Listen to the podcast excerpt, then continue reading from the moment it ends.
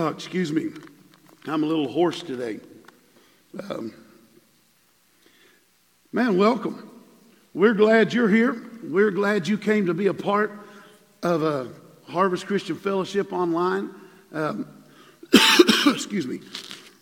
I apologize for that. Um, I've been talking about, been talking about um, unity and what is unity in the body.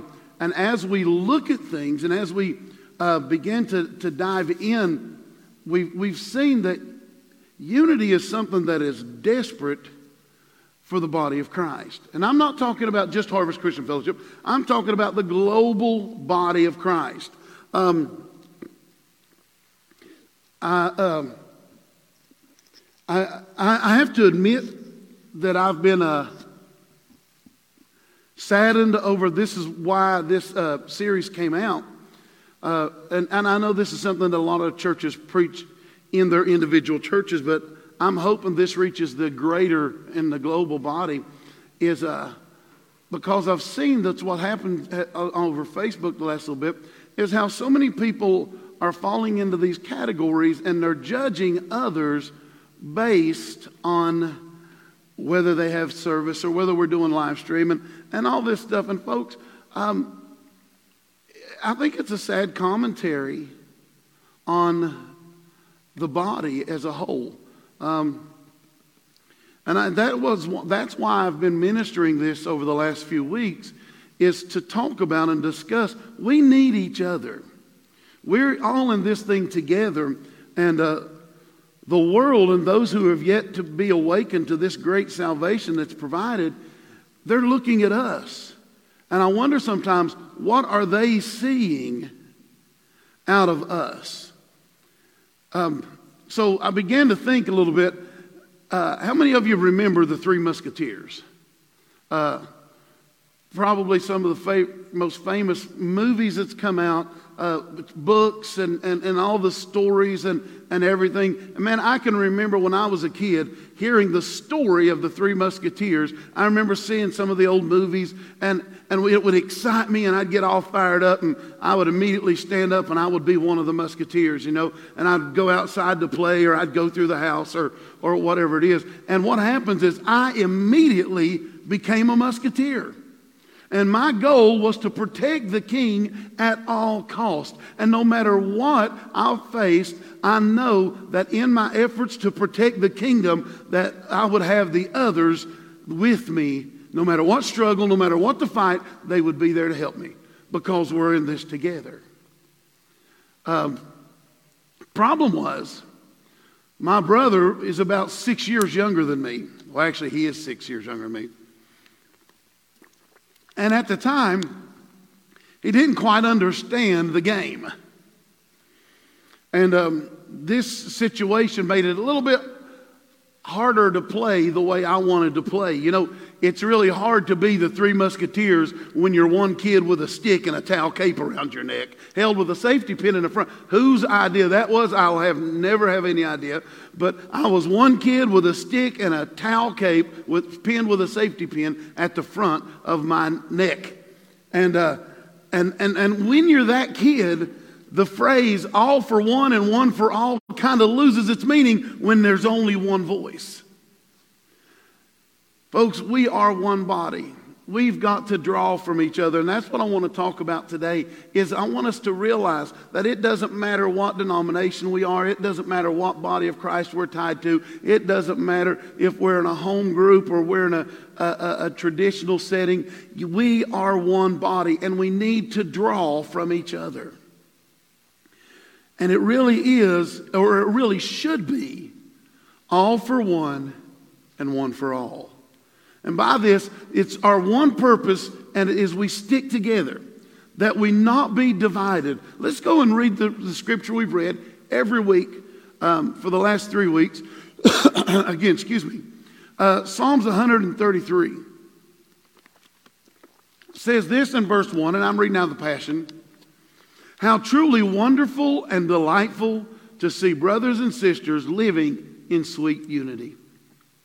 It is as precious as the sacred scented oil, that anointing oil, flowing from the head of the high priest Aaron and dripping down upon his beard and running all the way down to his priestly robes. Verse three, this heavenly harmony can be compared to the dew dripping down from the skies upon Mount Hermon, refreshing the mountain slopes of Israel. Now here's, here's, the, here's the important thing. For from this realm of sweet harmony, God will release his eternal blessing, the promise of life forever. So where is the blessing? Where is that anointing released from? It's released in unity.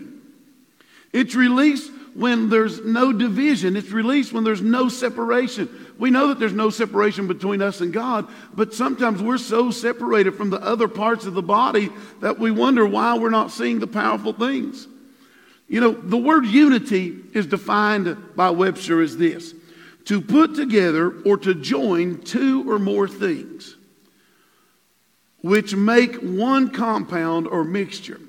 You see, what unity is, is when this person and this person, they come together and we make one compound. Well, what happens is, is we've got the body, we've got a church here, we've got a church there, a group here, a group there, or whatever. But the thing is, if we really want unity, then we've got to come together and realize that no matter how we see things, no matter what we believe about things, that we are still together. All for one and one for all. Now that's unity. Excuse me. That's unity. Now, on the contrast to unity is the word separate or separation. Um, the word separate means divided from the rest, being parted from one another, disjointed or disconnected. Excuse me one second. We'll get coffee going, see if that helps. So separate, divided from the rest, being parted from one another, disjoined, disconnected. It's used of things that have been united or have been previously connected. It means to disunite, to divide, to sever, to part, in almost any manner, either things natural or causal or casually, naturally or casually joined. It means to withdraw. Oh man, listen to this. Separate means to withdraw from one another.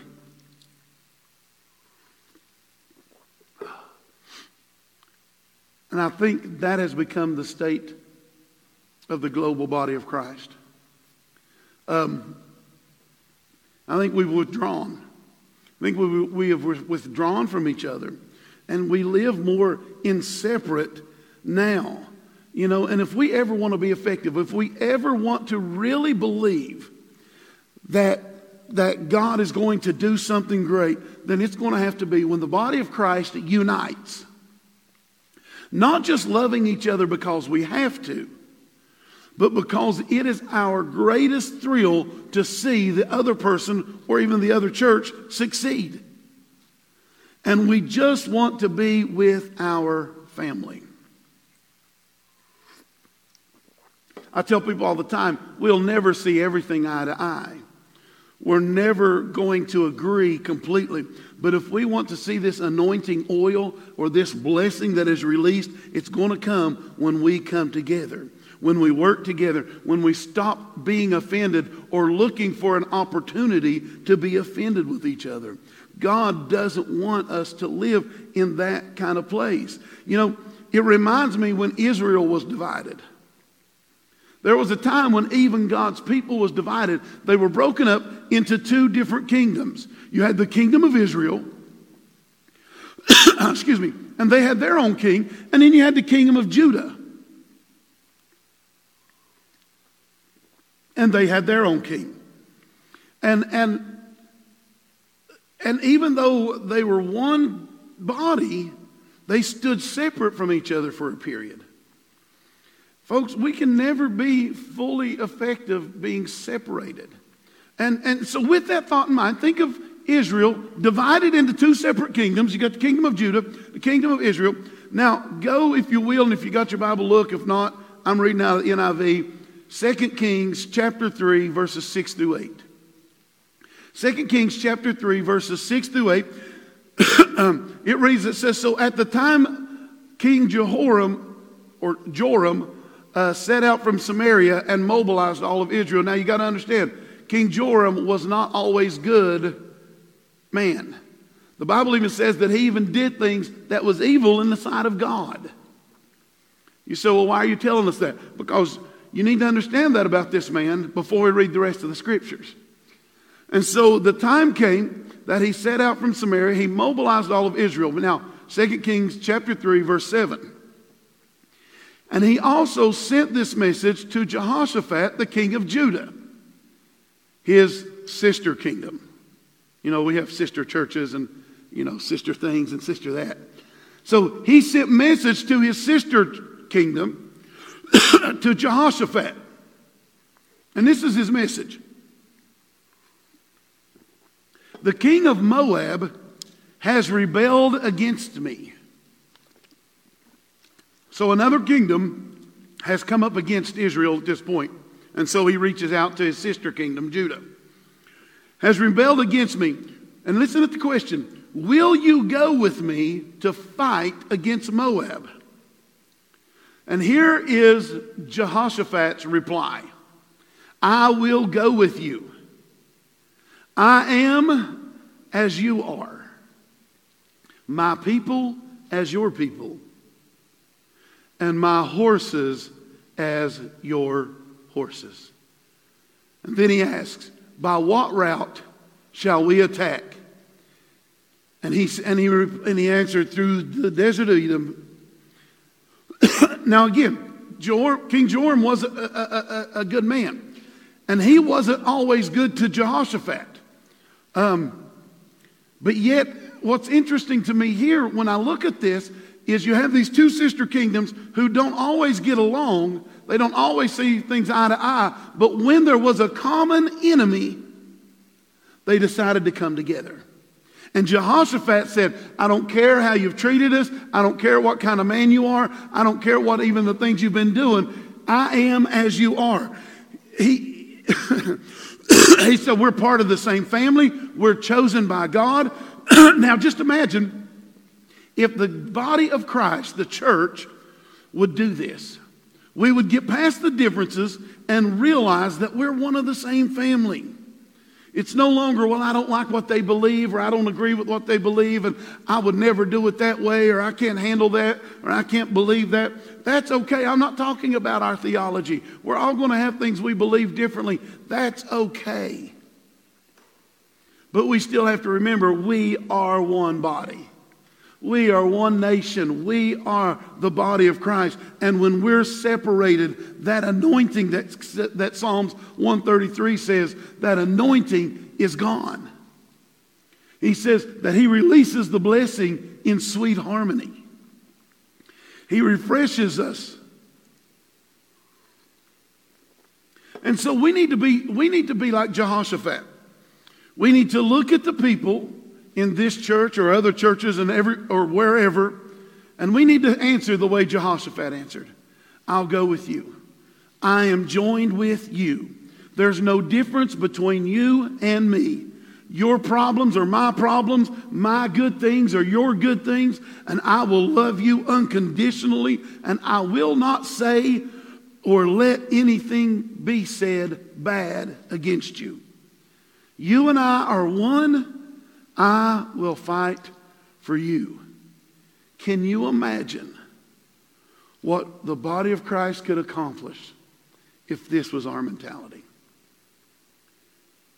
Jehoshaphat was willing to overlook everything about Joram, his person, his personality, to realize you're a sister kingdom. I am as you are. Your people are my people. My horses are your horses. Your problems are my problems. Your good things are my, my good things are your good things. And see, folks, when we can come together like this and we can start, when we are determined to walk in love no matter what, and where love reigns every area of our life, and not just at church, but we but every day of our life, that we walk and we look at humanity and say, God so loved the world that he gave his son and, and, and, and, and, and took care of the sin problem, so they're part of me anyhow. They just don't know it yet. They've not awakened to it yet. Nobody's told them the good news that God is ready to do something great in their life. Folks, we got to come together. We're not individual bodies of Christ. We are the body of Christ.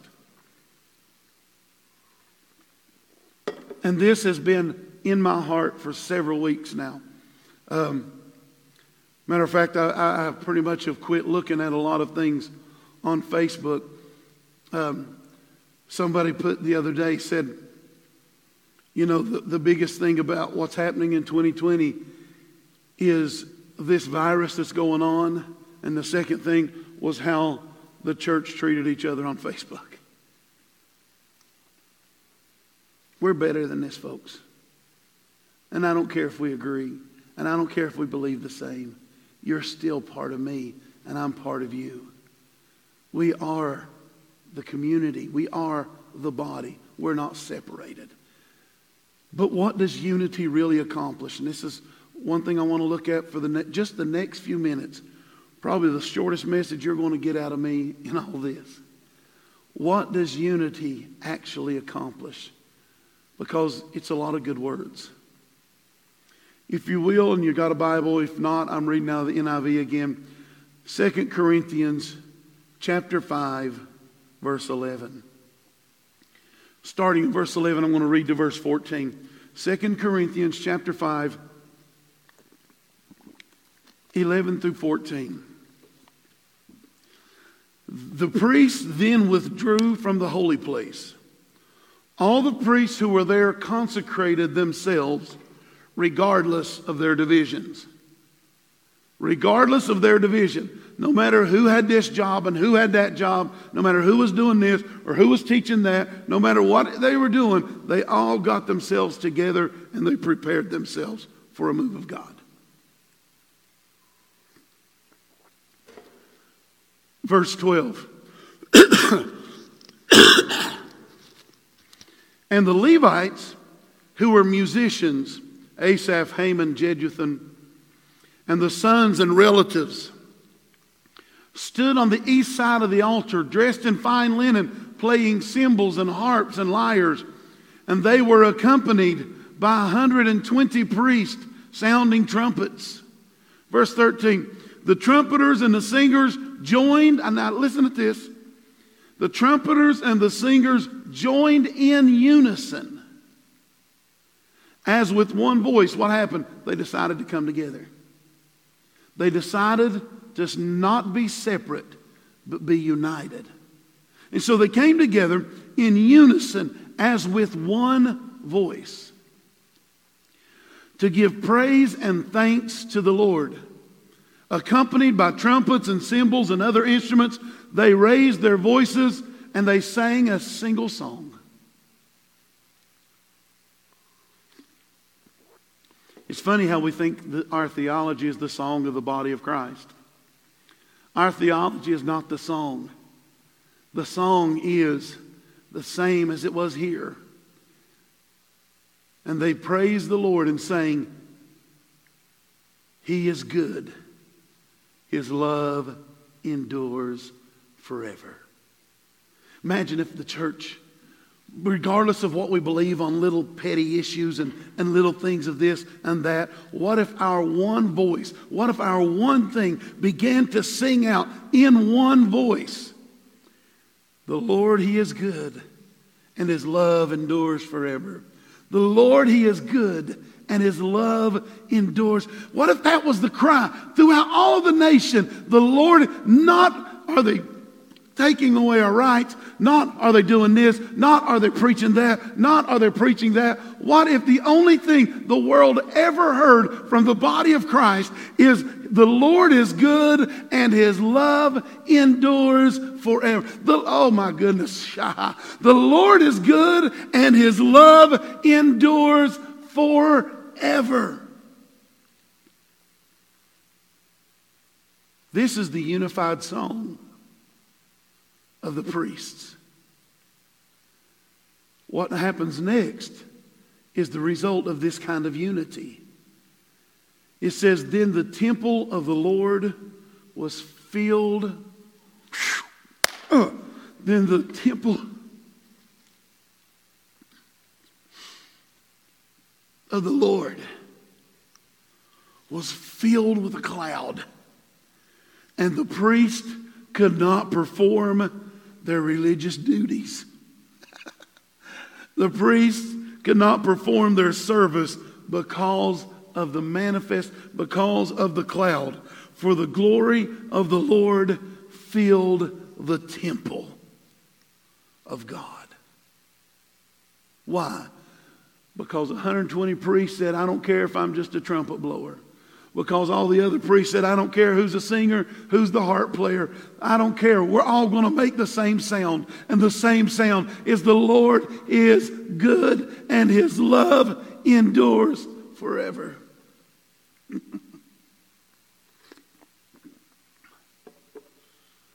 I hear people say all the time, we want a move of God that is so undeniable. Well, what if the next move of God that is so undeniable happens when the church begins to unify over this common factor is that the Lord is good and his love endures forever. We don't unify over our beliefs. You can't even do that in your own household. It is comes down to simply just our undying love for each other, our willingness to stand with each other, and our common love for a Father that has poured his great grace out upon this entire universe, the cosmos. And then the glory cloud falls, because the one voice that is heard is the Lord is good. The Lord is good. The Lord is good. And his love mm, endures forever. What they do, they came ready for a move of God. They expected a move of God. They didn't come out to the temple that day and say, ah, let's just see if this works. They made themselves ready. They weren't worried about their jobs. They weren't worried about their homes. They weren't worried about their congregation. They weren't worried about their offerings. They weren't worried about their offenses. They weren't worried about their hang-ups. None of that was on their mind. All they came to do was see God move. And God moved when they became unified in their praise. And they sang out with one voice, the Lord, he is good, and his love endures forever.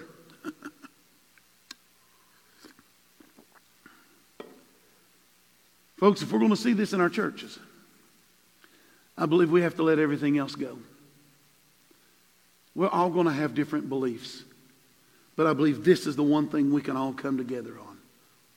The Lord is good, and he will never, never, ever stop loving you, me, the one on the street, the one down the road, the one on the other side of the world. He, well, they can't do anything bad enough to make him stop loving them. Why? Because First John four eight says God is love. It's who he is. It's not what he does.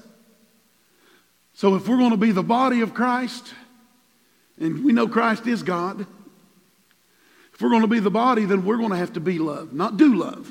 Not try to love. But it's just who we are. And I believe if we can come together with this kind of mindset, I believe that there is anointing that will fall. It's going to be in that unity where that, that, that oil just falls down and runs all down the priestly beard, all down the foot. And, and it's in that place of sweet harmony where God will release the blessings. Maybe we don't have because we don't act. First Corinthians chapter three, verse sixteen.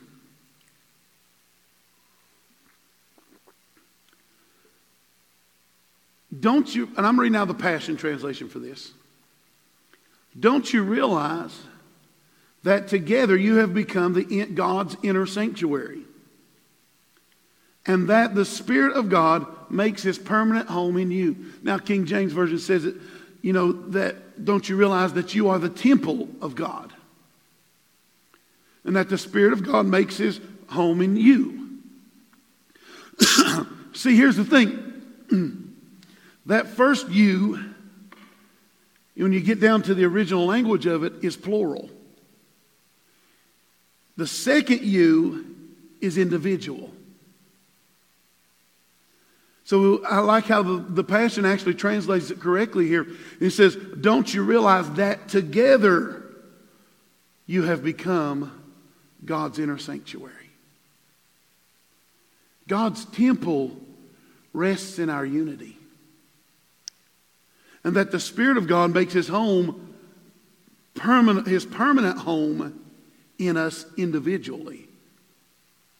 So he's at home in us, but his temple is in us together. So we see here there is indeed an individual a, a, a relationship with God, but there's also a corporate relationship with God.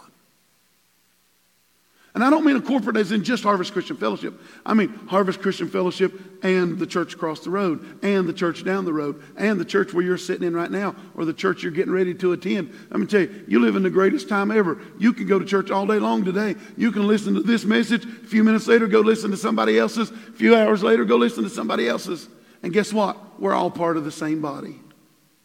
And we're all needed. But what y'all don't always preach alike or agree alike, that's okay.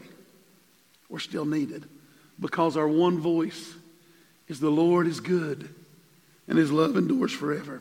Go to Matthew chapter eighteen. Matthew chapter eighteen, verse eighteen. I'm reading out the Passion again. Excuse me. In Matthew eighteen, eighteen, for the Passion, he says, receive this truth. Whatever you forbid on earth will be considered forbidden in heaven. And whatever you release on earth will be considered released in heaven. And again, I give you the eternal truth. If two of you agree and ask for something in a symphony of prayer. I love that. What is that? That's unity. That's unity. That's one voice. He says, where two of you agree and ask God for something in a symphony of prayer, my heavenly Father will do it. So when does he do it? When there's unity. Verse twenty, and we always use this scripture to say, well, you know, we're two or three. It, it, it becomes an excuse because our services isn't big. Has nothing to do with our gathering size. It has everything to do with our unity. For wherever two or three come together, come together, unity, in honor of my name, what does happens? He says, I am right there with them. Imagine if the global body of Christ would come together with one voice. The Lord is good, and his love endures forever. The Lord is good, and his love endures forever. And then all of a sudden, he himself, not just he that's in us, but he that comes in and joins us. See, the more unity that we can accomplish, the greater the impact we'll have on our society. If we're going to be separated, we're not going to have an impact. We'll have a small impact in this community, a small impact in that community, a small impact on this street, a small impact on that street. But if the body would come together.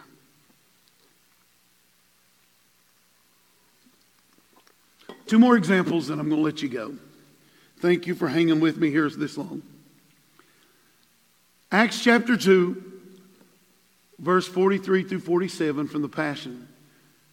It says, a deep sense of holy awe swept over everyone, and the apostles performed many miraculous signs and wonders. All the believers were in fellowship as one body. All the believers were in fellowship as one body, and they shared, excuse me, and they shared with one another whatever they had. Out of generosity, they even sold their assets to distribute the proceeds to those who were in need among them.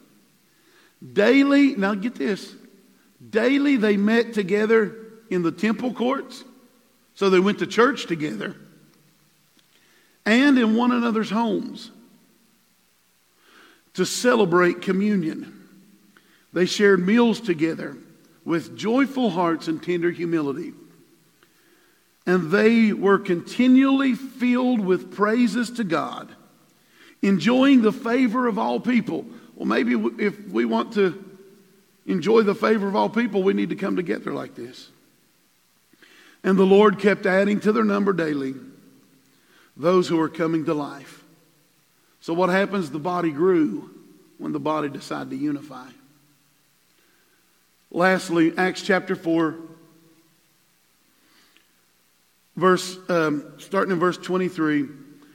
Peter and John were imprisoned, and when the, the, we pick it up in verse twenty-three. And as soon as they were released, Peter and John went to other believers, and they explained. Excuse me, that was weird. They explained all that had happened with the high priest and the elders. And when the believers heard their report, they raised their voices in unity and prayed. So what did they do? They faced an enemy, and then they went back to the people they were unified with. Sad that that becomes one body and not the entire body. And they prayed in unity with one voice. Lord Yahweh, you are the Lord of all. You created the universe, the earth, the sky, and the sea, and everything that is in them. Sovereign Lord, they said, you made the heavens and the earth and the sea and everything in them. They continue their prayer, and then we pick it up in verse thirty-one of Acts four. At that moment, see what happens? They unified prayer. They came together in unity, all for one, one for all. They were sharing things with each other. They were doing all this stuff. And in verse thirty-one, at that moment when they were praying, the earth shook beneath them, causing the building they were in to tremble. Each one of them were, was filled with the Holy Spirit, and they proclaimed God's word with unrestrained boldness. Verse thirty-two, all of the believers were one mind and one heart. Selfishness was not a part of their community, for they shared everything they had with one another. All for one, one for all. We need each other. We need these other churches. We need, I need the Harvest family. I need you in this building. I need what you bring. I draw from you. We need to draw from others. We're not going to see everything eye to eye. We have to be okay with that. But we need each other. Amen? Let me pray for you real quick, and then we're going to say some announcements. Well, let's just do the announcements first. I know I caught everybody going. Just some quick announcements. Thank you for all who have been continuing to give. You're sowing, uh, you're, you're helping. We still have to maintain the bills. We still have to maintain electricity and all these other things. Thank you for you giving. If you want to know how to give, there are a few different ways. You can go to h c f cambridge dot com. That is the church website. There you can download messages as well, if these messages have been a blessing to you. I'm so sorry. um, also, if you're watching on online, there's a, a Q R code. You can scan that with your phone. It should be on the screen now. If you scan that, that will take you to our secure online giving page. Um, there's also, if you want to type it into your uh, web browser, it's bit.ly backslash give HCF. That will take you to our online giving page. And if you're not comfortable with online giving, you can always mail your tithes and offerings to the church at six thousand sixty Glen Highway, Cambridge, Ohio, four three seven two five. And we'll try to get, we'll take care of that. So again, thank you for giving, and please continue your support as we continue um, doing the live streams. A huge announcement. Uh, William Paul Young, the author of The Shack, was supposed to be with us on April the twenty-sixth. Um, we have talked and we've been we've communicated, and so that has been rescheduled due to all the travel bans and travel bans, all the stay-at-home orders, and all this stuff that's going on. We've rescheduled William Paul Young. He will be here at Harvest for two services on October the eleventh. He'll be here for ten a.m. and for six a.m. I know there's a six p.m., not six a.m. ten a.m. and six p.m. I know there's a lot of people who, has, who have already made reservations. Um, you still should have enough time to cancel your hotel reservations and go ahead and schedule October the eleventh at ten a.m. and six p.m. Now, at six p.m., our friend and, and, and partner in ministry and, and, and son and friend and buddy and uh, worship leader extraordinaire, Tim Wright, will be with us um, leading worship for the six p.m. service that day. So you'll want to make plans for that. Again, that is William Paul Young on October the eleventh. Some other special things that we're doing. Oh, excuse me. Um, Tuesday from twelve until two, we will have drive-through prayer. We have a pass-through at the church uh, right outside the front door. If you have a prayer need, if you just want somebody to agree with you, if you want to see mine and Dee's smiling faces, I encourage you, come out. Last week we did this, was able to pray for a few people, heard some great testimonies of financial miracles that has happened uh, through th- in the midst of all this chaos. And uh, I'll be honest with you, one of my favorite parts, a couple of our church members drove up here and they said, well, we don't need prayer, but we want to pray for you. And so they prayed for Dee and I. And so it goes both ways. We'll pray for each other. So that is, we're going to do this every Tuesday until we're able to meet again. Okay? Um, so Tuesday from twelve until two. Now, a very special thing is going to happen again on Tuesday. Tuesday evening from six p.m. until eight p.m. We're going to have drive-through prayer for healthcare workers, first responders, police. I've already talked to some of the local sheriffs and state police and told them, we want to pray for them. They're out here and they're facing all this stuff. And so we picked six to eight. So the nurses and the therapists and everybody that's going to work, um, they've been, everybody's been working from six to, uh, from seven to seven usually. So we want to get them uh, time for those who are coming off work at seven. Uh, we'll be here till eight. And for those who are going into work, Uh, at seven, we'll be here at six. And so we want to pray uh, from six to eight. And if you can't come out for that, join us at home. Praying for your healthcare workers, praying for our first responders. And that is this Tuesday from six to eight. It's already being passed around at the hospital, and we're getting word that some that people are real excited about this. And so it's just something that Dee and I want to do uh, just to continue to bless Uh, those people who are continuing having to be out during all this process. And then lastly, uh, excuse me again. Lastly, uh, Wednesday nights, join us at six p.m. on live, on Facebook Live um, and YouTube. Uh, I'll tell you about that in a moment. Uh, for our class, Having Confidence in the Kingdom. One of our uh, ministers here in the church, Doctor Ted Davis, is teaching that class, and he did a great job for us last week. It was well received, and uh, I think you'll learn some things, and I think it'll settle you in some things, and, and especially during time when it, things like, it seems like everything's chaotic. We have a confidence that cannot be shaken, and it is in a kingdom that cannot be shaken. So Wednesday at six p.m. is the live stream, Having Confidence in the Kingdom. I also want to let you know, if you're watching this and on Facebook and you know people who don't have Facebook, they can now view us live and view uh, past recordings of, of, this message, of these messages on YouTube. We stream YouTube live now as well. All you have to do is look up H C F space Cambridge, H C F Cambridge, and that will take you to the church's YouTube page where our live streams are happening. Past messages are seen if you want to check up on those. Hit su- subscribe and you'll be notified when we go live or when we post a video. So all kinds of ways to get involved, all kinds of stuff happening. You guys ready to pray?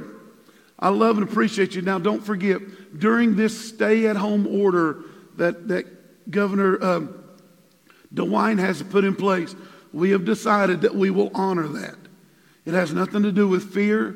It has nothing to do with being afraid. It is us honoring the decision our leaders are making. I know they say that churches can still gather, but, you know, if we take chances, it's for healthcare workers, it's for first. So it, to me, this is just a thing of honor. And I want to honor the work that they're doing. And uh, we're continuing, folks. Harvest House is ministering daily.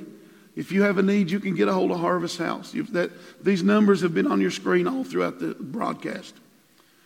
So again, I hope you're ready, because God has got something great in store for you. Father, I thank you for today. I thank you for this opportunity that we have had to be together during this time, for everyone who has watched us, for everyone who's sharing it, for everyone who is going to watch it in the future.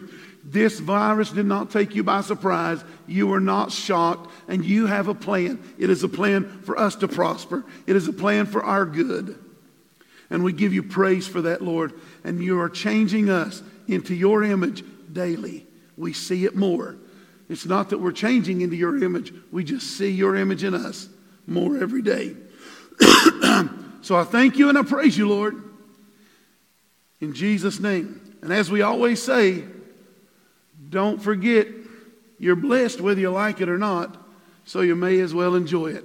Have a great week. We will see you Wednesday night for Having Confidence in the Kingdom. Be blessed, guys.